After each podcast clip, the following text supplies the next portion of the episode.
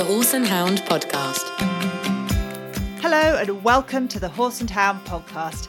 I'm Pippa Roome, magazine editor here at Horse and Hound. I hope everyone's had a good week. You might even be looking forward to your first haircut or your first pub pint in three months.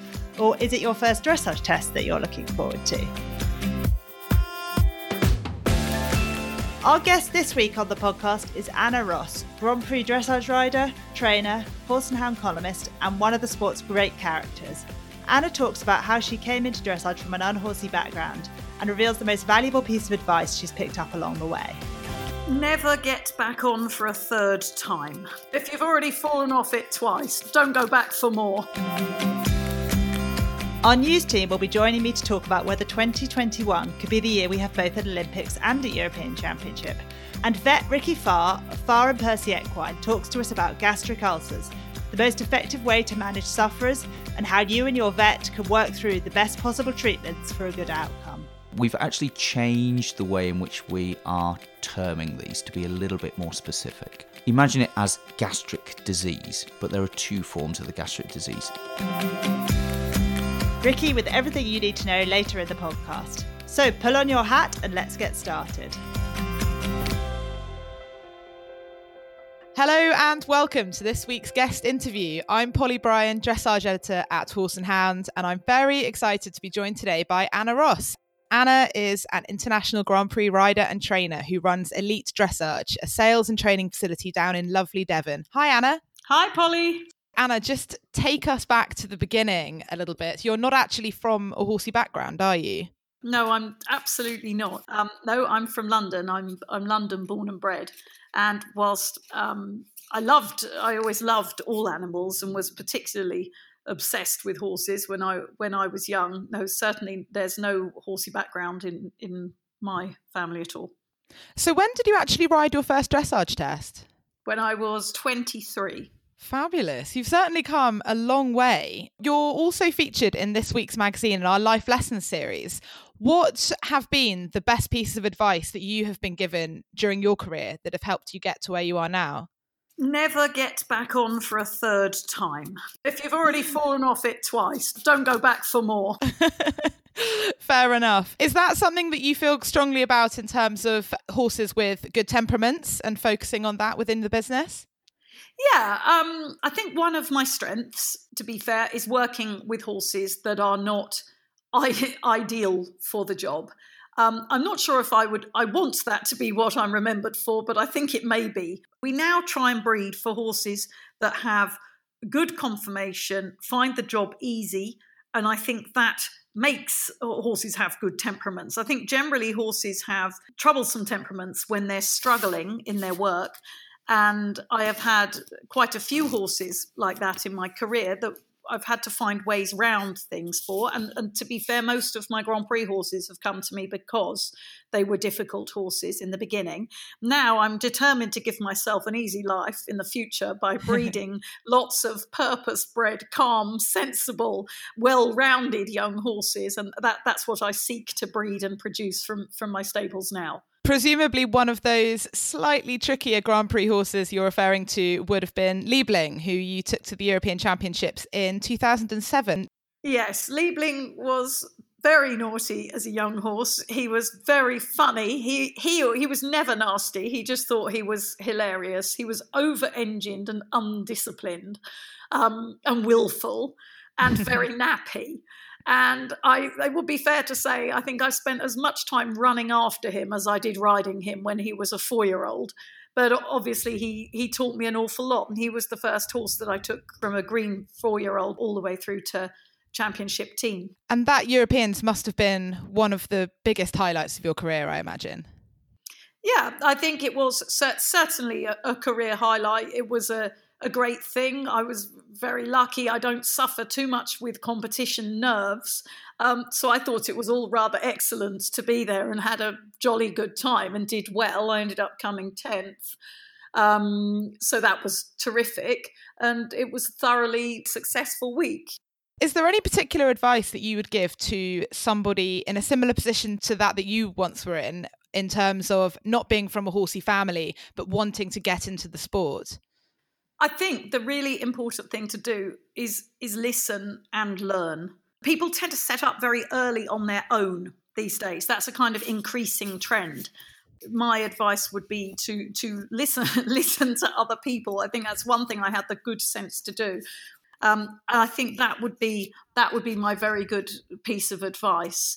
And also to remember that your riding skill means more than anybody's gold baubled stable yard. Right.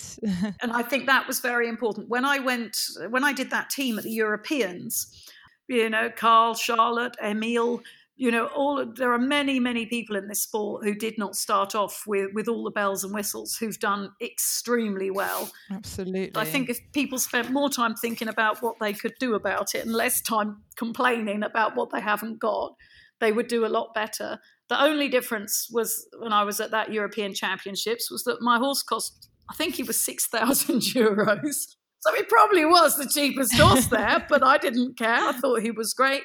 Um, I didn't have the lorry, so that was all right. The the Bechtolsheimers let me sit in there, so that was fine. I think I got a few sponsored lunches. Um, again, the Bechtolsheimer family, wonderful Wilfred. Um, who was such a loss to us. Uh, and the bees were amazing to me. I, I, had a jolly good laugh with Emma Hindle and Fiona Bigwood, and it was never a thing. And it's so boring when I hear that all the time. Oh, I haven't got, I haven't got. You know, people see people trying hard, they will help. Because you certainly did work hard, didn't you? Is it oh, yes. right that you sold sandwiches at one point to uh, to help fund your career? the infamous sandwich round. Yes, I did. I did everything. Um, I, I did I worked in bars, lots of bars. I always say if I wasn't a dressage rider now, I would still work in a, in a bar. I like doing that. I used to get up very early in the morning and I used to um, make my sandwiches and I used to go out and I used to sell them. And then I used to teach in the afternoon or ride or whatever. And then I used to go and work in the pub in the evening. And um, and, uh, sort of along the way, there were many. I was very lucky. There were many people who who helped me out, mostly because I think they thought I was absolutely nuts, but obviously willing to work incredibly hard. Um, and and Pammy Hutton and Adam Kemp uh, helped helped me, and they let me go to Talland for nothing, and and they they really helped me out a lot and I wouldn't have been a dressage rider if it wasn't for them. So it is their fault um, entirely, I think. well, you have certainly worked incredibly hard to get to where you have got to. Uh, just tell me a little bit about your current top horses. I uh, I gather you have two that are very different to each other. Oh, I have. T- they are so different. Um, I have two horses. I have one that is a Grand Prix horse and one that is approaching Grand Prix, and they are completely different people. I have uh, Delgado. I I adore that horse. He's a big, cuddly, friendly, affable, and, and very talented horse. Um, but I, I, I, do treat him like my pet. I've always been incredibly fond of him. The other is the grey mare. The Beth Bainbridge, who's worked for me for a long time, has um, competed a lot. Delgado's always been very laid back um, and really not bothered whether he goes to shows or not. The other one, there's nothing laid back about her at all. She is an absolute firecracker. Um, to the point where Beth even managed to fall off her after her test at Addington Premier League, um, which Beth was not very impressed about, but everyone else thought was quite funny. Um, and she won her regionals and w- was off to the winters. She's an outrageously talented horse that is doing all the things from the Grand Prix now. Uh, but she's only eight, so uh, again, she needs time. I'm, mm. I'm not. She'll she'll have the time that she needs. She's a lovely horse. And her name's Haboosh, is that right? Haboosh, yeah, Haboosh. Oh. Holly, we call her. Brilliant. And what's the plan for once competitions get back up and running? Hopefully, very soon. Well, I, I think really this year is possibly a bit of a write-off. We might do something towards the towards the end of the year. I mean, this is only for me. We have many horses in the stables that will go out and compete. Um, and I actually, I've, I've got a five year old that I like, um, which is quite unusual because I don't normally ride the horses until they're older. But I've, I've commandeered this particular one that I would quite like to take out abroad next year and, and sort of start getting her used to seeing the sights as well. Mm. So you never know, I might be making my, my comeback at lower levels. Well, I'm really excited to see her out and about as well as your other two horses further up the levels. Tell us a little bit about how you and your team have managed during lockdown. Uh, I hear you've actually been pretty busy over the last couple of months. Yeah, we have been pretty busy actually. Um, I think uh, one of the benefits of living in partial isolation down in the depths of Devon is that, from many, in many ways, lockdown didn't affect us enormously.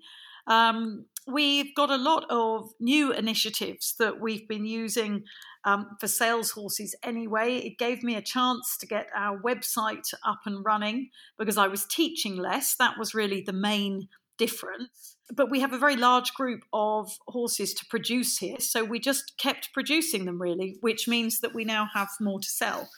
Now we're sort of the the lockdown is easing a bit. Absolutely. Um, so, just tell us about the business, your your aim, your ethos. It's about bringing together British breeders, buyers, and horses, isn't it? Yeah, that's the idea, really. Back in 2018, Lorna Wilson, who owns the Newton Stud and is also the owner of Elite Stallions, which imports a great deal of the semen from Europe into this country, we started talking about the two businesses and how it would be sensible, really, to put the whole thing together in some way, or at least in closer proximity. And then the place next door to Lorna's in Devon came up for sale. So that's how it evolved, really. And it just seemed that there were so many fantastic horses being bred in England. But I think it's fair to say the British are not the best at marketing their horses. These horses tend to sort of disappear, really.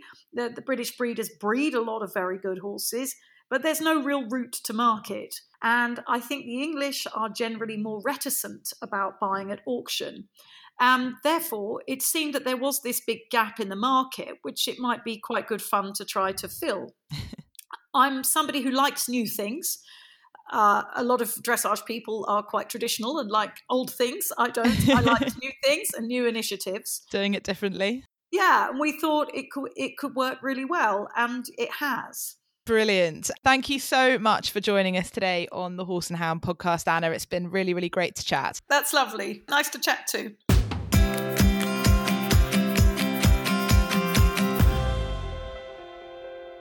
I'm here with Horse and Hounds news editor Eleanor Jones and senior news writer Lucy Elder. Good morning. Hello. Morning. Morning. So we were just talking about the fact that uh, I've got sore stomach muscles this week, but I think it's because I uh, schooled a horse for the first time on Saturday for the first time in about three months. How's the week been for you guys? Eleanor, what have you been up to?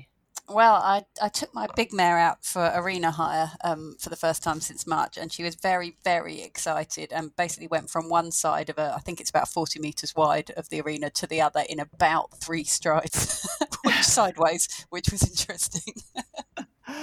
oh, and Lucy, what about you? Have you been riding? I have, yes, um, similar similar to the sounds of Eleanor's mare as well. I think I made the decision to ride in those strong winds on Saturday, um, and I got on and I thought, oh no, we're we're in for one today. And she was a bit explosive, but um, but we calmed down after that. So um, hmm. yeah, I think your problem is mares, girls. I like we have a nice, sensible gelding in my family, and he's pretty much always the same, whatever the weather's doing. And I really recommend that. oh, I think that's a discussion for another day. But moving on. This week, we've been looking at a story about the 2021 European Championships. So, earlier this year, it was announced that those championships in eventing, dressage, show jumping, and para dressage had been cancelled for next year because of the Tokyo Olympics now happening in 2021. But then this week, we've been excited to hear that that might not actually be a final answer. Lucy, what's been happening there? Yeah, it's quite exciting actually. So, the European Equestrian Federation, who we don't hear from a huge amount, had put forward a proposal to the FEI. So the FEI cancelled next summer's Europeans back in May to avoid having two championships in one year and the clash with Tokyo. but the EEF, European Equestrian Federation, basically had heard from a lot of people in the show jumping world that they were quite keen for, for the Europeans to go ahead. So they put a proposal to the FEI board meeting last week and they've not had an outright no, which is quite positive. So they, at the moment, are, they've gone away and they're putting forward a, uh, they've been asked to put forward a sort of realistic proposal um, addressing some of the details that might be possible. Mm, that's really interesting. We've talked a lot recently about things being uncancelled, and it's a joke we were making last week about that being another new word. But it seems like quite a major uncancellation if it does happen, if we do get a Europeans back, doesn't it? Definitely. Um, as I was just saying, the EEF aren't a body we hear from all that often. And it's really interesting how organised the, the jumping world's been in this as well, I think. I was reading uh, some of the supporting documents that went with the proposal sort of in the lead up to it. And it's it's not just riders, it's organisers and owners and various others who and national federations as well have said it's not something they'd be against. So it seems there's quite a unified want for it to happen. Mm, it's good to see the jumping world being quite united there. And hopefully that's something maybe that the other sports can can take a lead from and i know that one of the major objections to having the euros next year was whether nations would be able to get enough riders together to field a team at both the olympics and the europeans um, eleanor what what do you think about that with your sort of knowledge of, uh, of, of the strength and depth or otherwise that nations have well, one thing, of course, that will be happening uh, at Tokyo next year would have obviously happened this year is that the new rules come in. So there's only going to be three to a team. So that's obviously fewer combinations would have had the chance to go. And so a Europeans next year would give national federations, as British Show Jumping said, the chance to maybe get some combinations championship experience because, of course, there wouldn't be any Olympic qualification for the next games on offer at next year's Europeans. So it gives people that championship experience um, to then hopefully go on for the World Games the following year, at which Olympic qualification would be on offer again. And it would feel like with only three per team, as you say, there are a lot of nations that really do have plenty of horses and riders and could easily field those championship teams. And of course, there's also the possibility that, that Tokyo might not go ahead, and uh, and and then possibly we could have Europeans, depending on the situation with COVID in different parts of the world. So that would be quite quite an important reason for keeping Europeans on the table, wouldn't it? Yes, because of course usually there's a championship every year, um, and so that would be great for all the sports and all the stakeholders, as Lucy was saying, to still have a championship. And even assuming the Tokyo does go ahead, there is a precedent for having two championships in one year. I'm aware of a couple of times it's happened. I don't know if any uh, any listeners can think of any others, and I'd be thrilled to hear about them. If so, I think there might be a feature in this. But um, I know that in 1986, the World Eventing Championships were in Gawler in Australia. And because a lot of nations couldn't afford to send horses there and there was a, a lengthy quarantine process, they also ran an alternative World Championships at Bialy Bor in Poland.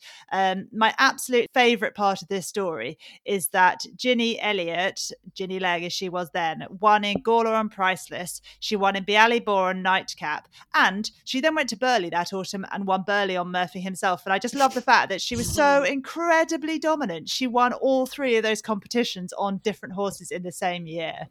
What a legend. Amazing. And also, the other one, which really links into something I'm working on at the moment, um, is that in 1980, a lot of nations boycotted the Olympics. Um, and although they did run an Olympics, the, the entries were small. And there were alternative Olympics in all three of the major disciplines um, held at different venues. So there was Goodwood for dressage, Rotterdam for jumping, and Fontainebleau for eventing. And I've uh, I've been having a lot of fun conversations this week for a, a, feature that we've got coming up in, in a special in July about those championships, talking to people both who went to the boycotted Olympics and to people who went to those alternatives. Yes, um, two completely separate games where you went to very much one or the other, and and it'd be interesting looking back at those to how it how it could work this time round. I mean, in eventing slightly different, where you know it's unlikely you'd have a have the same horse rider combination going to both championships, but you know, I mean, it's going to depend on the rules and, and what they allow, but you might well have the same rider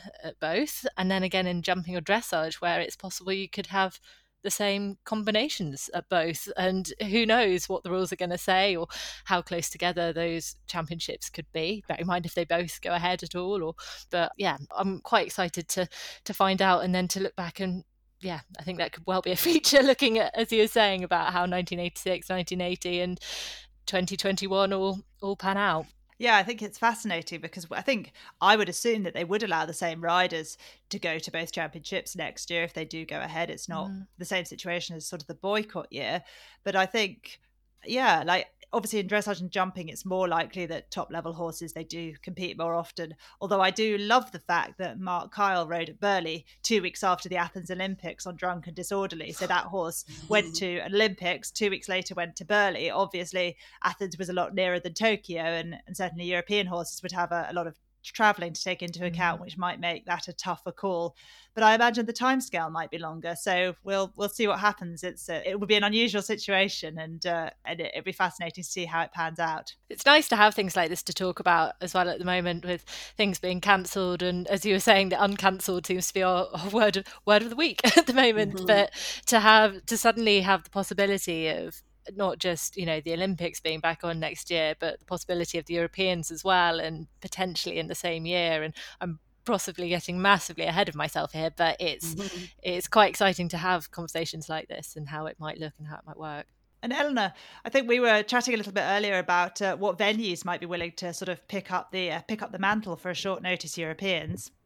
Yeah, so one thing the EF said as well was that if developments come to their attention in a timely fashion about the other disciplines, um, they will address that matter of them holding European championships as well. So, of course, like as often happens, if you can run a show jumping championships, then often the dressage and the para dressage would run not at the same time, but within the same event, like Rotterdam last year. So, um, and obviously, eventing has got different requirements, but there are some venues like, say, Aachen, as Carl Hester mentions in his column this week, that could do all of them. So who knows? Yeah, I've been lucky enough to, to go to Aachen. I went to the uh, 2015 Europeans there, and um, they they although it wasn't the championship they did run an eventing competition alongside the uh, europeans that were happening there at that same time. And of course they've run the world equestrian games in aachen with eight different disciplines. So that would certainly be an incredible venue if they did feel like they could uh, they could pick it up. It's I, it's a place i feel so privileged to have been and you know they've got everything there. They've got these uh, one of the things i love is they've got these plaques sort of in the sidewalk in the pavement where they've got like horseshoes of famous horses. So it's like a, a wall of fame and it's just a venue that everybody should should go to at some point and see. So it would be amazing if they did feel like they were a venue that might bid to run a championship, but we are speculating there. We uh, we don't have any inside information from Aachen. yeah, I was supposed to be going there for the first time this year to report on the show in June, so very much hoping I can get there at some point. Oh, I don't know. I think we're going to have to have like a, uh, a, a kind of honouring this year's promises policy on horse and hound next year. So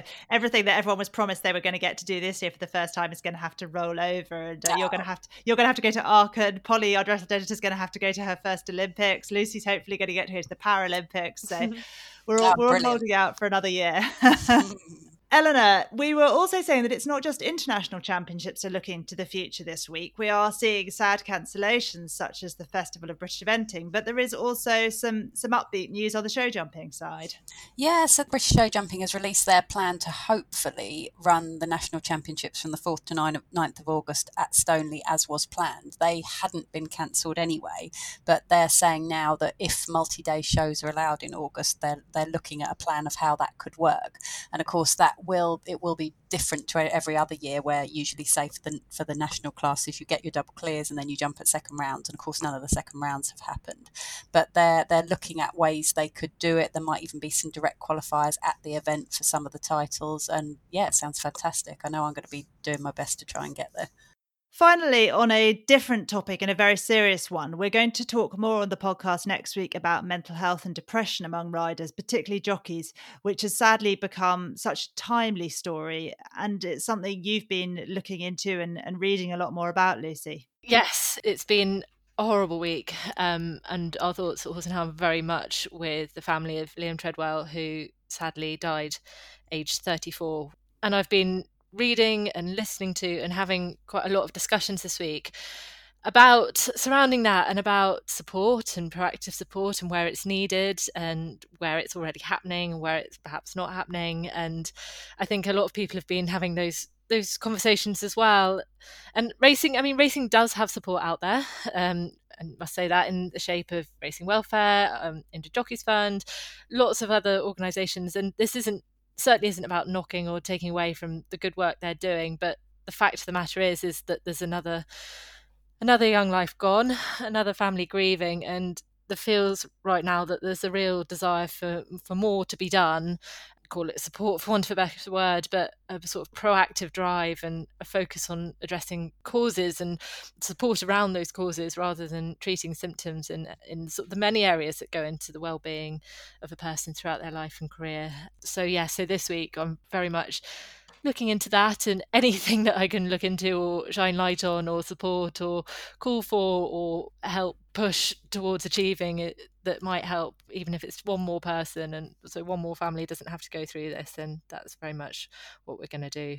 Mm, thank you, Lucy. It's such an important thing for us to address, and as you say, to shine a light where we can. Well, thank you both for joining us this week, uh, Lucy and Eleanor. Have a good week. Thank you. Thanks, Pippa. Right, time for our regular slot with vet Ricky Farr of Farr and Percy Equine. Take it away, Ricky.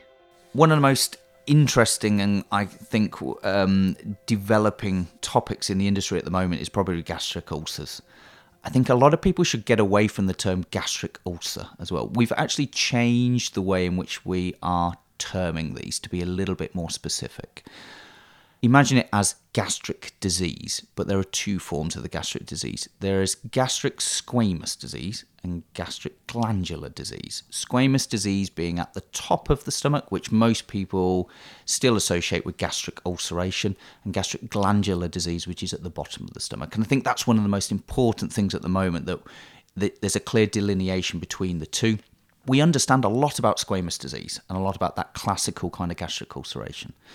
Um, we are still learning a lot about gastric glandular disease.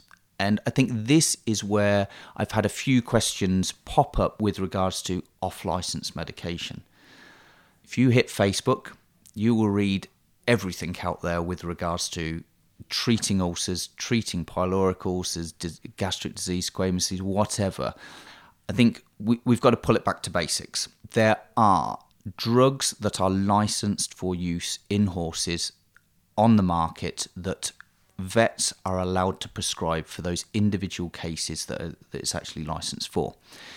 The thing that most people don't really realize, and, and, it should be really well explained to people when they're first actually given these things, is that you use a license preparation first and you need to use it and in accordance with its data sheet. Its data sheet is the bit that protects you and the patient to say that that drug works in that condition if it's given in this type of order or fashion.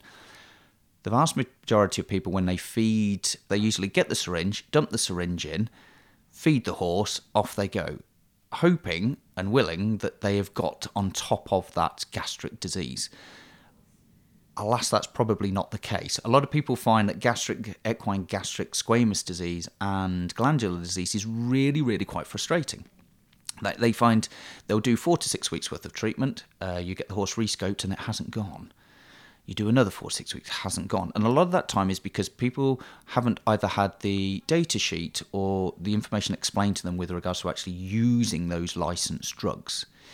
It's really important with a lot of the oral drugs that is given on an empty stomach you can feed 30 to 60 minutes afterwards. The oral bioavailability of omeprazole is quite poor. Depends on what study you read, but anywhere between 4 and 10%. Everyone knows that those drugs are horrifically expensive. So if you're sticking it in the front end and it's coming straight out the back end because you fed it with food, that's a really expensive mistake to make. So actually using those licensed drugs as per the data sheet is really important. Your vet is allowed to prescribe medication that is not licensed for horses or is not licensed in the equine species. We can do that under what we term the cascade. So the cascade is is a very clear area actually states that if there is a medication out there that is licensed for that species, you have to and should use that licensed preparation first under certain circumstances, and it's down to the individual case and the individual prescribing veterinary surgeon, that veterinary surgeon can then make the elective decision if, in the patient's interest and welfare, to change that medication although there is a license preparation in place. Now, we within our practice we try to conform to these uh, rules obviously as much as we can. So we will always use a license preparation first. If we find a license preparation either A can't be used for some reason. So I don't know. Um, random example: your horse can't be wormed for love nor money. You try and get a syringe near that horse's mouth, and essentially you squirt it halfway across the stable. Sometimes that's an expensive way to throw a drug away. It happens. We understand that. Even if you use a, a a twitch or some other form of restraint and you still can't get it in, that's sometimes a justifiable reason to at least consider the cascade's use. And the cascade use allows us then to go off license obviously using all of your management changes, your feeding changes, everything else has to come first. If you found all of that doesn't work, we can then go down the cascade. The drugs that we are able to use, the one of the main ones that most people use is a drug called sucralfate. You should be handed a data sheet or a form of data sheet, and we have a, one of our governing bodies, BEVA, so the British Equine Veterinary Association, produce a lovely little handout explaining what sucralfate is, what it does, and why it is used off license. And we find that in conjunction with omeprazole will work really well to treat, treat a lot of equine squamous disease gastric disease is a minefield. We don't fully understand it. Again, I feel that doing the management changes is probably more important, actually finding the causative agent of it rather than being wholly reliant on drugs. So, coming back, speaking to your veterinary practice, get them involved, get your feed company involved, looking at their overall management, the way in which they they are fed, the way in which they exercise, all those things. There are lots of tips out there through from feeding a couple of kilos of forage before exercise.